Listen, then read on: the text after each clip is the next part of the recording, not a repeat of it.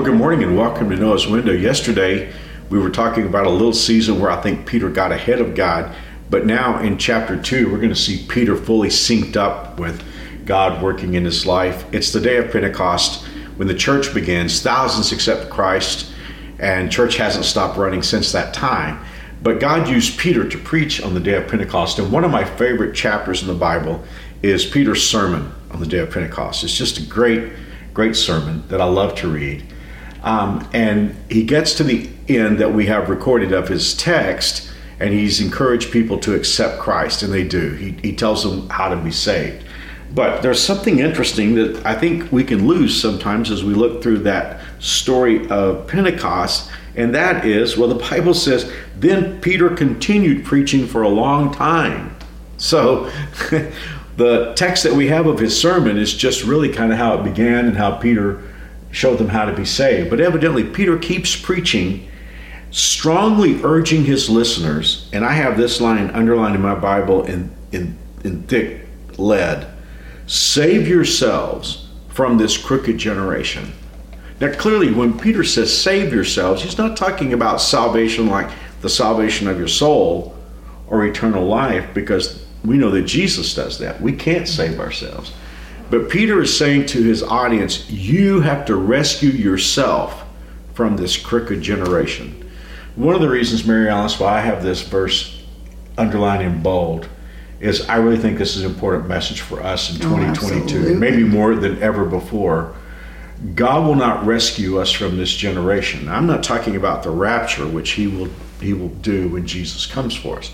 But basically, God is saying we have to decide whether we're going to go along with this generation or we're going to go God's way. And that's not something that God's going to do.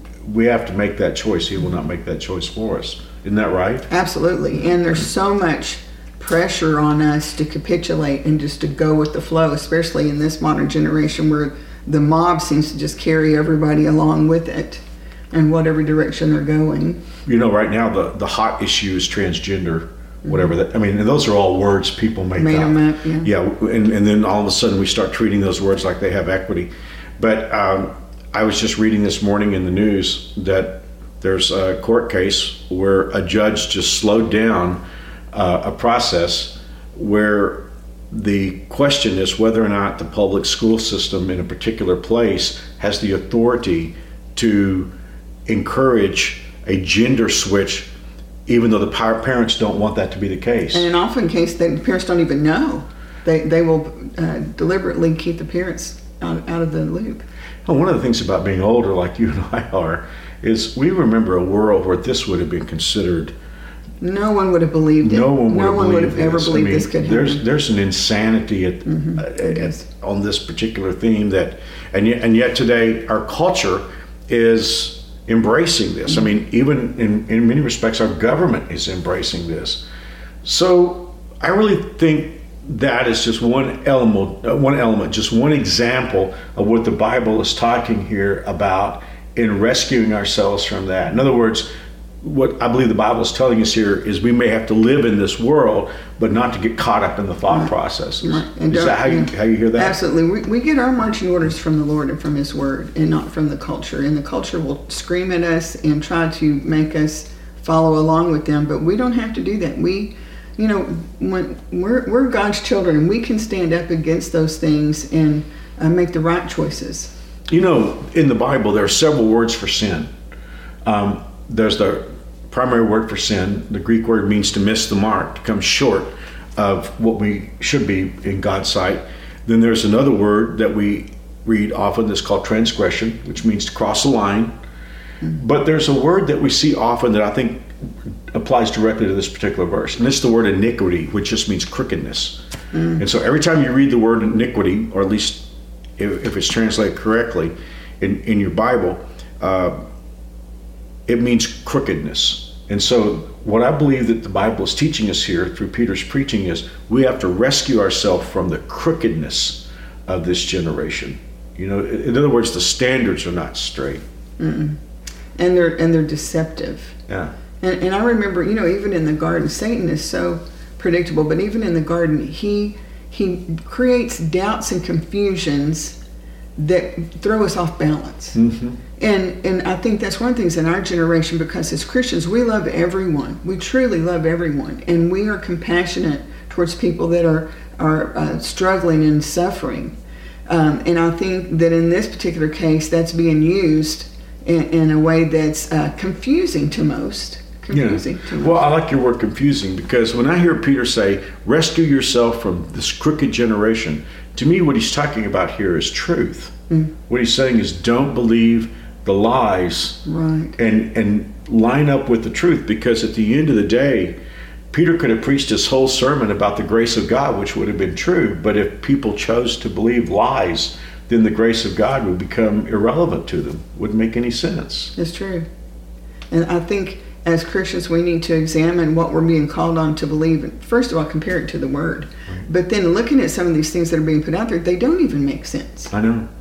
One of the things that's troubling you and me a lot right now is when we look at churches in America mm-hmm. that, that used to teach the truth. And, and what's happening is little by little they're conceding mm-hmm. what God has to say. Well, I know what the Bible has to say, but these are different times. So consequently, even though the Bible says this very clearly, we're going to give that one away in order to in order to to adjust to the culture which Peter said we have to rescue ourselves from. Well, and we'll get hurt, you know, we'll hear about speaking the truth in love, which we do. But you, they, they don't seem to hear the truth part. Yeah. They well, hear the love I don't part. think they hear the love part either. Right. Because that's true. if you're not right, if you're not telling the truth, you don't really love You know, I mean, here's the thing: when our boys were growing up, I'm sure that in their human nature, they would have thought that you shouldn't tell them to clean their room, that you Mm-hmm. shouldn't tell them to eat things uh, that were healthy. You know, they would they'd rather eat donuts and, and drink Coke. Mm-hmm. And and you could have said no, you can't do that. Well, by today's standard, you don't love them. Right, And yet, you're not letting them do whatever It they would be insane. You know, we hear a lot about we hear about a lot about toler- tolerance, and tolerance, It, if it's correctly defined, is a good thing. But a lot of times, what's called tolerance is really permissiveness. You know, and that's Mm-hmm. we wouldn't we wouldn't tell our four year old grandson, sure, you can ride your tricycle out there on the highway because you know it's smooth surface. I can go really fast. Right. You know that's not that's not love. To Well, just say and, but nor would it be an absence of love if you told him he couldn't. Thank you. Which is Thank which you. is what we see a lot in our culture today. Well, I just I think to me this is a great text, and as I said, I have a lot of things underlined in different ways in my Bible. This one's in bold. You know where Peter said you have to rescue yourself from this generation. One more time, I'm really really clear on this. He didn't mean you have to save yourself in any fashion because there's nothing we can do to save ourselves in regard to eternal life and forgiveness of sin. Jesus paid for that on the cross. But Peter is telling us we do have to rescue ourselves from the from the from the mindsets of these The culture. culture. Yeah, That's right. and it's more more more important today than ever. I think. Mm-hmm. We really do need prayer on this one, Mary Alice, because those pressures are on all of us every day, and especially on our kids and grandkids. You know, mm, It is true. because they're just being baptized in this cultural crookedness, Confusion. confusion. Yes. Yeah. Pray for us. Yes, let's pray. Oh, Father, these are difficult days we're living in, and the culture around us is um, pushing so hard and screaming so loud at us to abandon your word and your truth and to accept things that we know are not only against your will, but they're harmful to the people that, that are are being imposed on these things. They're, they're, they're going to hurt people. It's, it's not good. It's not right. And Father, just give us courage. Give us wisdom give us courage. Help us to stand for truth in love in this generation, even when it's uh, not popular and even when it causes people to falsely accuse us of things. And um, it's a hard thing, Father, but most of all, Father, I just pray that you would help us to represent you well. We want to be light shining in this dark place. And Father, we, we need uh, only a wisdom that only you can give. And we need courage, and we want to be strong and faithful in this day and this hour.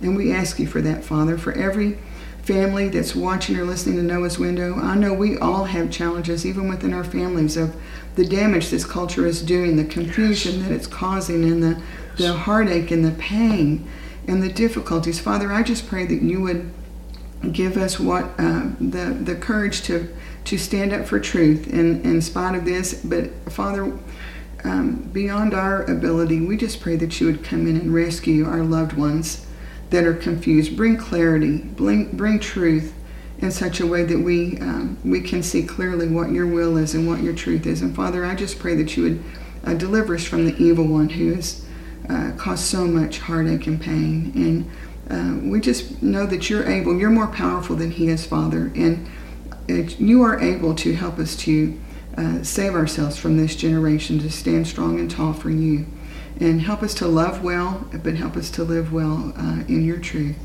And we'll give you all the glory and the praise and the honor. And we ask all this in Jesus' name. Amen. Amen. Thank you, Mary Alice. Thank you for joining us today on Noah's Window. God willing, we'll be back tomorrow. In the meantime, hope you have a wonderful day. May God bless you. God bless. See you soon.